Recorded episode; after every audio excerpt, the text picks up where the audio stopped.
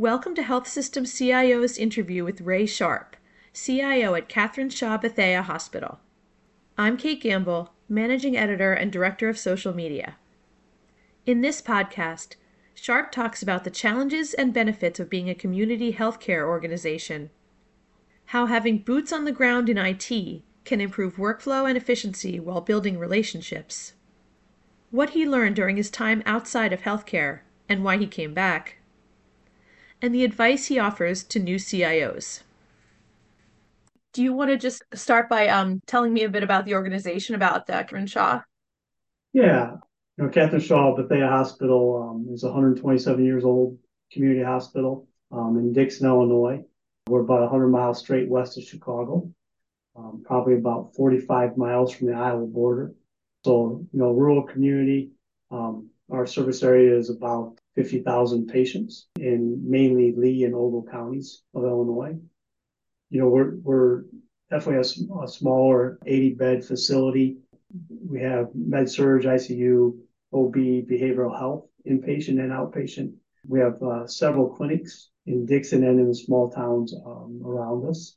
And, you know, so we try to, you know, maintain that service area and with OB uh, being a problem in some service areas, we had a couple hospitals closed south of us and uh, a little bit of an OB desert. So people are driving like an hour to get to OB services. And, uh, you know, so we think that's very important for us to maintain that service in our area for sure. Yeah, that's something that we've seen come across in some of the headlines that, that that's just really, really scary thing. It is for sure. So are you completely independent or do you have like some affiliations? No, we're a completely independent hospital. Um, you know, our board's been uh, steadfast in trying to remain independent. So we, we do our best to make sure that we're trying to survive another 127 years as an independent hospital. We just feel that, you know, a lot of times when you lose that independence, you lose community control. And also, um, usually um, some of the jobs leave the community you know, we our, our goal is to stay independent and, and we continue to strive towards that. Yeah.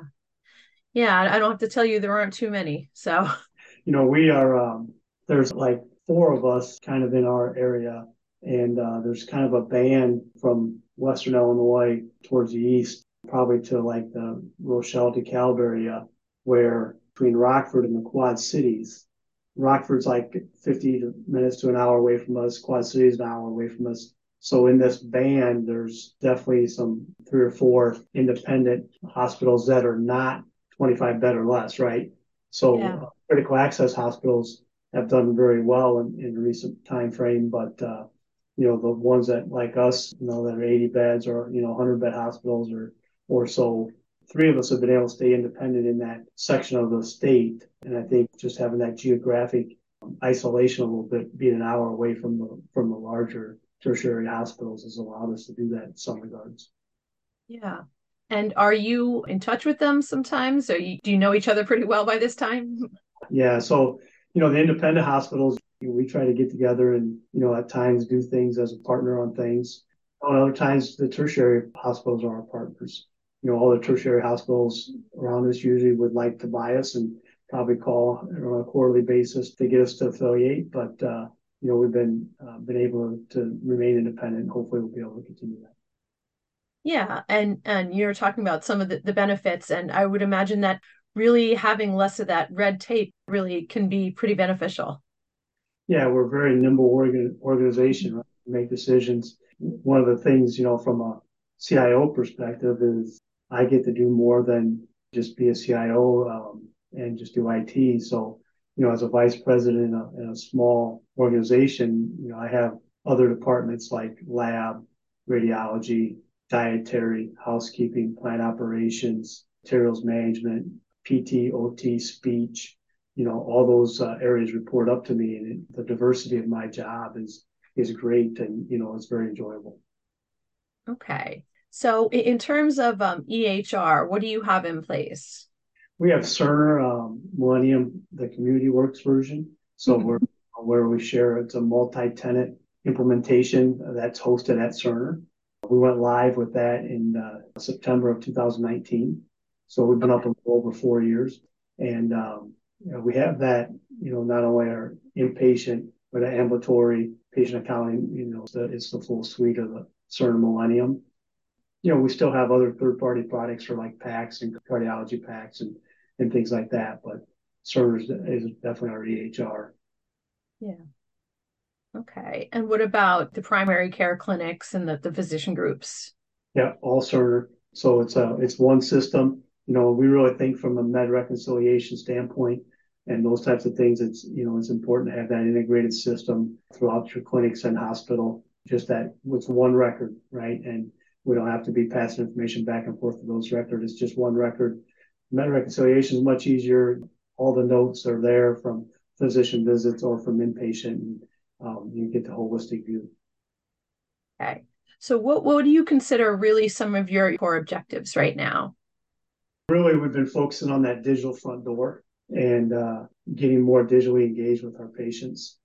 Cerner's got a, a good patient portal, but uh, you know we're adding things to that. So a couple of the projects the past year was we did a HealtheIntent and uh, Cerner EDW, which is Enterprise Data Warehouse. But the HealtheIntent is kind of population health practices are part of it and allows us to manage our population health better. Then this past year, we installed Artera for bidirectional communication, and then also Kyruus, which is a provider search and online scheduling. So those are, you know, those are things that now with health intent, we can run a list and say these are all the patients that are overdue for mammography mammograms. We can then use Artera to communicate, take that list, pass it to Artera, run a text campaign for mammograms and do some of that. So, you know, doing more outreach. And one of the things I think with the pandemic, people got out of the habit of doing their ordinary visits and screening visits. And think people didn't want to go to, to doctor because everybody had to wear a mask and they felt everybody there had COVID or that type of thing. And they just didn't want to go unless they absolutely had to. What happened is yeah. they waited until they got really sick and then they went to the ER, you know, and skipped the physician office completely. So yeah. we're really trying to reestablish those habits, annual wellness visits, and the screenings like mammography and colonoscopy and uh, low dose CT and things like that, lung screening, stuff like that, so that we can catch things early and give the patients a better chance of survival.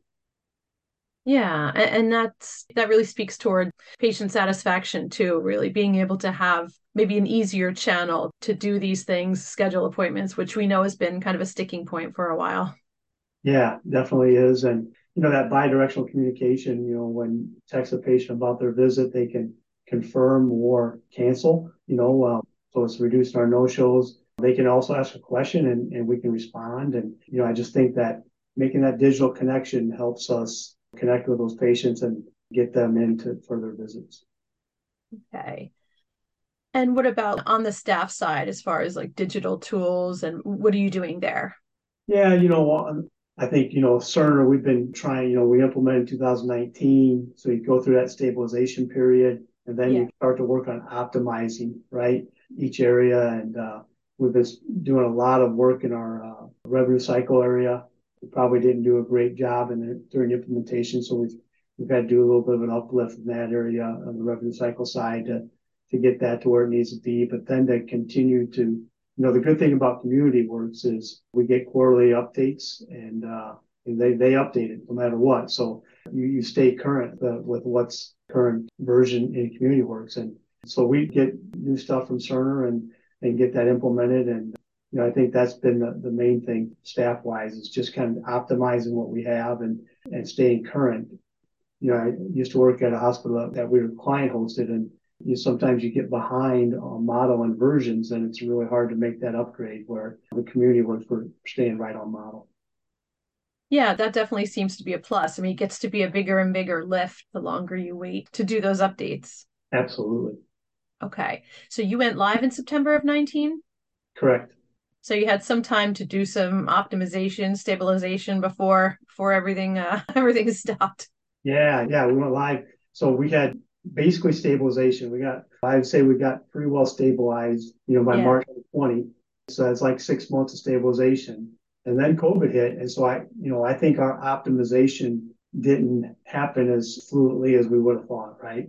I think for the next two and a half years, uh, we weren't doing a lot of optimizing. We were just trying to deal with the pandemic. So now we're back in that optimization mode. We're trying to make sure we're best practices across clinics and, and stuff of that nature, and that we're making sure that we're doing things uh, optimally. Yeah, you can have every intention of of doing optimization, but then you have to find ways to uh, get people tested and and do everything that had to be done. So. Yeah, we were one of the first hospitals in the nation to do drive-through testing, drive-through COVID testing, and uh, you know, and that again, being a nimble organization, being a small organization, we were able to get that set up. Our CNO did a great job of of saying this is what we should do, and and then we, we got it set up and and manned, and, and we did we did drive-through testing right, you know, really early in the, in the ballgame. Yeah, that is really impressive. I know that that was obviously a big lift for a lot of organizations, but that's where being nimble did probably give you an edge. Yeah, and we we do a drive-through flu clinic every uh, oh, every great. October for flu shots. So we kind of had a process already, right? And uh, instead of giving the flu vaccine, we are administering COVID tests. So I think it really helped us uh, having that drive-through flu clinic process already set up for many years, and, and we just kind of adapted it to the, the COVID testing. Okay. Now, what about in terms of security? I don't imagine you have a CISO, so how does that? How yeah, does that work? I have a CISO, and you know, again, uh, the diversity of work, right? So when we talk about our IT staff, you know, mm-hmm. different people have different uh, parts of that security responsibility, and uh, my job and the leadership of IT's job is, you know, we need to identify the the risks for the organization and um, identify what it would cost and what we would do to mitigate that risk, and then bring that to the executive leadership team and the board and and let them make the decision whether we can afford to mitigate that risk or we can afford to live with that risk. Uh, you know, we've been doing pretty well. We use a lot of Microsoft product. We're Microsoft 365 shop, so we use Microsoft Defender, ATA, which is Advanced Threat Analytics, and ATP, which is Advanced Threat Protection. Microsoft side, we also use uh, CrowdStrike, and uh, we have that up and implemented. So we use KnowBe4 for our uh, phishing education and testing, where we send a couple messages each month to every employee and and try to you know make sure that we're educating them on phishing tactics and and what that might look like. And we identify people that seem to click most of the time, and we need to, you know, go one on one with that education with that person. So that's some of the things that we've done on the cybersecurity side. Where, you know, some of the risks tend to be with our partners at uh, medical systems that have to go through FDA approval. They have a hard time staying current with um, the operating system databases and stuff like that because it because of you know having to go through FDA approval all the time. And you know, so sometimes they might not have an offering to where you can get to the most current OS level of Microsoft. You yeah. know, so you know, those are those are sometimes a risk for us also, you know. So we're trying to work with those vendors all the time to get the most current version in and making sure that we're having it patched and, and mitigating those risks. Yeah, and that's that can be really frustrating, I imagine, because it's kind of been going back and forth for a while, and you know, with the pointing the fingers, and meanwhile, just need a solution to this. Right. Yeah. And, you know, I understand they got to get FDA approval, but probably need to do that more often, I guess. Yeah. It does seem, though, that there are more resources now for rural organizations when it comes to cyber. And I know that there's some efforts there to at least kind of publicize that a little bit more. Because otherwise, I imagine that maybe you don't even know where to start as far as just trying to find resources for that.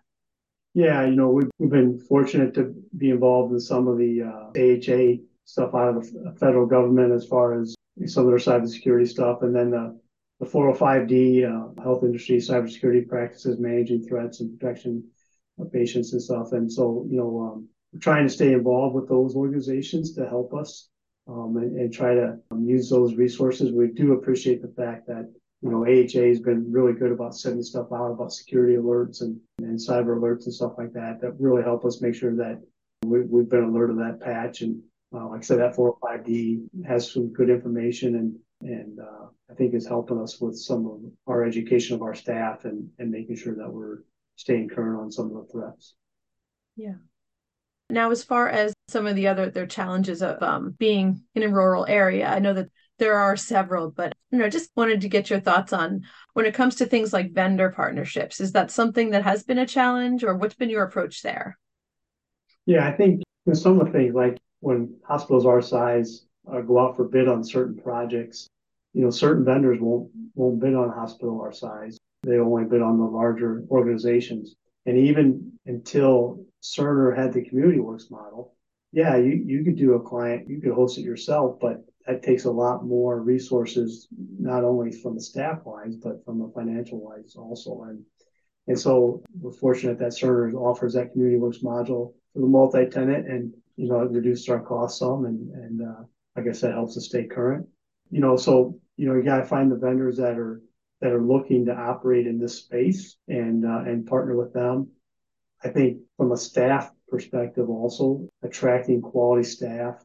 You know, you still got to have uh, boots on the ground in IT, right? You got to go out and you got to get to the clinics, you got to get to the floors, you got to get to the users.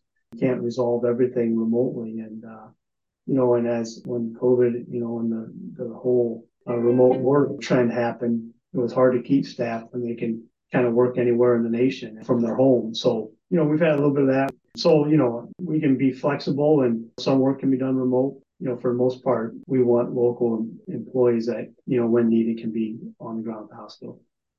And do you do um, a certain amount of rounding, whether it's to to the different clinics or even within the uh, hospital?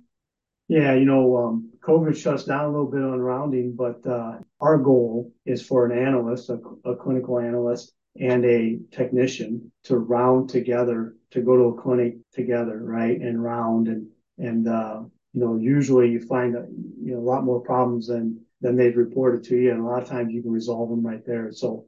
Uh, you know, rounding is a big part of what we do, not only from a leadership perspective, but from an IT perspective from a plant and operations perspective, from a housekeeping perspective, we know that that rounding is really important to get to every one of those clinics and uh, be face to face with those users and develop those relationships. It just helps you succeed in so many ways. They're more apt to tell you exactly what's going on when you develop that relationship with them. You know, a lot of times you got to lay eyes on it. There's a lean manufacturing term called uh, go to the gemba, which it means go to where the work's done. And uh, you know, that's a big, big thing. You know, I always say that down our IT department. We got to make sure we're, we're going to the Gemba, go to where the work's done. And when you lay eyes on it, you usually resolve it faster and uh, much with a better solution. Yeah, it, it makes a lot of sense. Once you've gotten to know someone, trust them, you're going to be more open. But then also, as you said, just being in person, people are probably just more likely to tell you about something that maybe it seems like not that big of a deal, but yeah, it could be in the long run. Yeah, you know those nuisances that you know you might be able to solve in 30 seconds for them, or you see that they're doing something. In a lot of applications, there's three different ways to do something, right? And they might be going what we perceive as the long way, where you know, hey, you can you can do that quicker by just doing this. You know, instead of five clicks, is two clicks. And I think some of that's part of it too, is watching their workflow and giving them tips to improve the efficiency of their workflow. Yeah. Oh, yeah. And then helping IT just get a better understanding too. Nothing's going to help more than seeing it in person. Yeah, it helps. It helps us understand what they're doing, their their work, right? And yeah. uh, it gives us a better appreciation for what they're going through on a daily basis. Yeah. Okay. So you've been with the organization for about five years or so. Yep, a little over five years. Yep. Okay. And then just from looking at your LinkedIn, I saw that you had some roles outside of healthcare too. And I, I imagine that that probably gives you an interesting perspective. Yeah, you know, a good thing is IT kind of travels from industry to industry, but you know, obviously, well, we'll talk about healthcare being different. But started in banking with Citibank Citicorp right out of college. Uh, I was a computer science major in, as an undergrad, and so I was doing programming and writing first mortgage loan origination systems on PCs and Novell Network back in '85 when PCs and Novell Network pretty young. So kind of, you know, started in the programming route, went back to national manufacturing, kind of where I, in the area I grew up in. I had done an internship with them between my junior and senior year of college. Um, and so when they had somebody retire and they came down to St. Louis, recruited me to come back. And so that brought me into the manufacturing world and uh, worked with them for 11 and a half years or so, um, mostly in a programming role, um, then project management type role. Uh, I was fortunate enough to go back to school at the University of Chicago and get my MBA uh, during my tenure there at National. And then um, doing a lot of volunteer work in the community, Um, I knew the hospital CEO, and uh, we were at a meeting one night, a volunteer meeting, and he told me they were going to be posting for a CIO position. First time they had a CIO at the hospital at, at CGH, and uh, he said they'd be out, going to put in the paper in the next week. So I applied, and he hired me to be the first CIO at CGH Medical Center, and was there for you know 16 and a half years. Uh, whole time he was CEO, and then he retired. And I made the switch to go back to manufacturing again for Wahl Clipper Corporation, uh, make hair hair clippers and beard trimmers. Uh, they're a global company, so I was their global CIO and had some great experiences there. We built a new plant in Vietnam. And so, uh, you know, got to go to Vietnam and put all the IT in that new plant there and, you know, got to go to China and help with the IT there in Germany and, you know, some of the other places where we had plants for Walker. Oh, that's great. Yeah. So it was a great experience. And, uh, yeah. KSB then made the decision to, they were on Siemens. They had been on Siemens since 2013 Cerner had bought Siemens. They were looking to make a change, and um, they committed to Cerner Millennium Community Works at the end of 2017.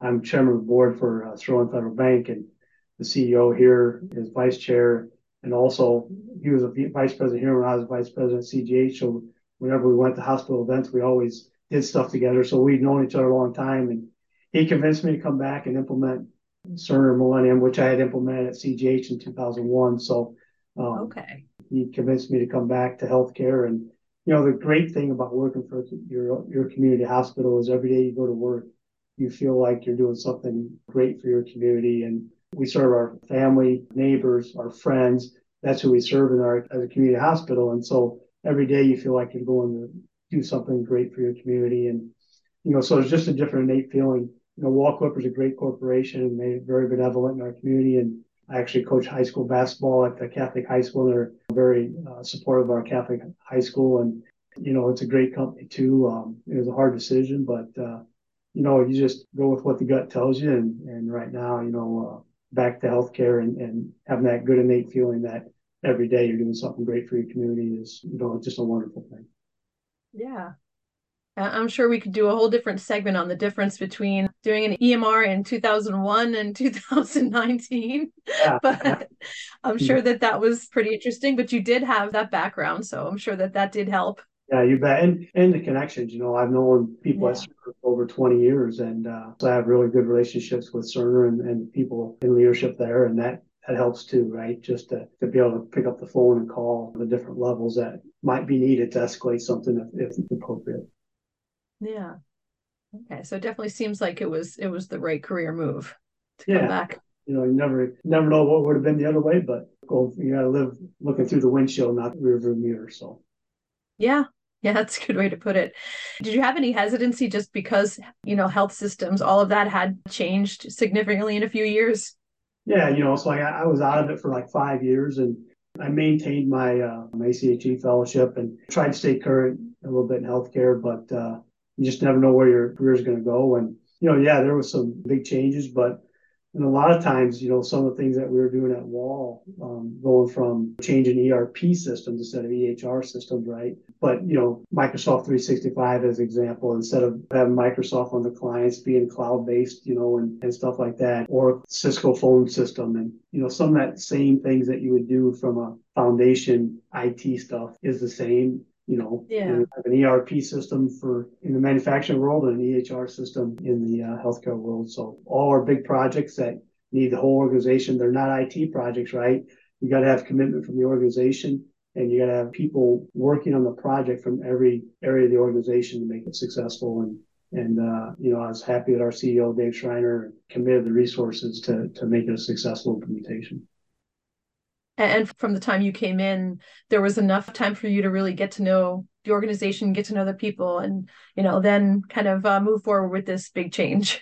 Yeah, I think you know um, they brought me in, and uh, you know, I'm sure people are like, okay, you know, some of them knew me just from the community standpoint. I've been in the community a long time, and like, it's like coaching high school basketball and different things like that, and working at the hospital down the road, 15 miles down the road. So a lot of people knew me, but uh, you know, I think, you know, just coming in and, and making sure they knew that wasn't, I wasn't going to be the reason it was successful. It was going to be, you know, all the resources that we put together from the organization and made that work. That's what was going to make us successful. And, So yeah, I uh, started July 1st, and our you know we kicked off the project right then, and uh, that was, was right away. That was the main focus for me for that first you know year and a half was uh, the implementation Cerner, and then then after that I started to uh, you know take on the other departments um, from a leadership perspective. Okay, you did have to jump right in. Yeah, it was right in. Yeah. Okay. Well, maybe in some ways that that's advantageous because you know everyone knows already. So. Yep. Okay. The, the last thing I would just ask is um, what advice would you give to somebody who's either a first time CIO or maybe, you know, stepping back in after a while? Just any advice for, you know, how to negotiate what can be maybe a tricky uh, adjustment? Yeah, you know, so first of all, what I think um, one of the differences in manufacturing healthcare is in manufacturing, you go to a conference, you don't share any information with anybody because it's you're so competitive and you know you're competing with everybody. In healthcare, you can go to a conference and the other CIOs are so collaborative. Organizations in general are just more collaborative because you don't necessarily compete with them. You know, so right away um, in '97, I joined Chime.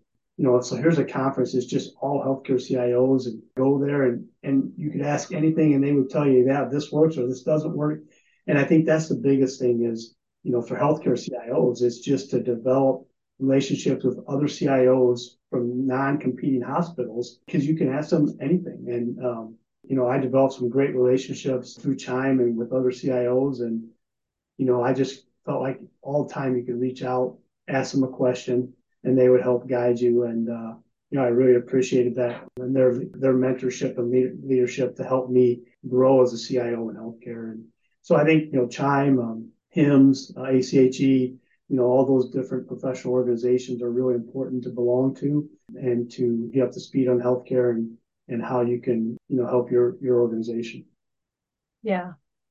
Yeah, it's such a good point. It's kind of funny now to picture uh, asking somebody at Chime what EHR they're on. They're like, no, I can't tell you that.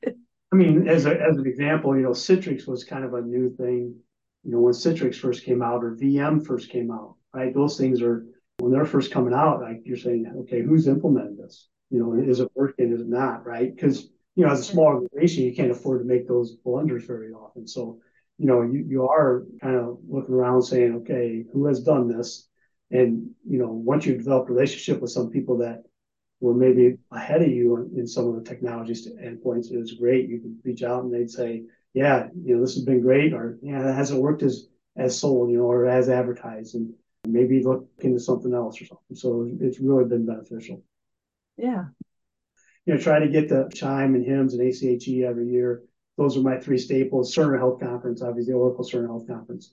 Those yeah, are the main nice. educational things that I try to hit on a yearly basis. And then after that, it's, you know, there might be um, Illinois Hospital Association, AHA type things.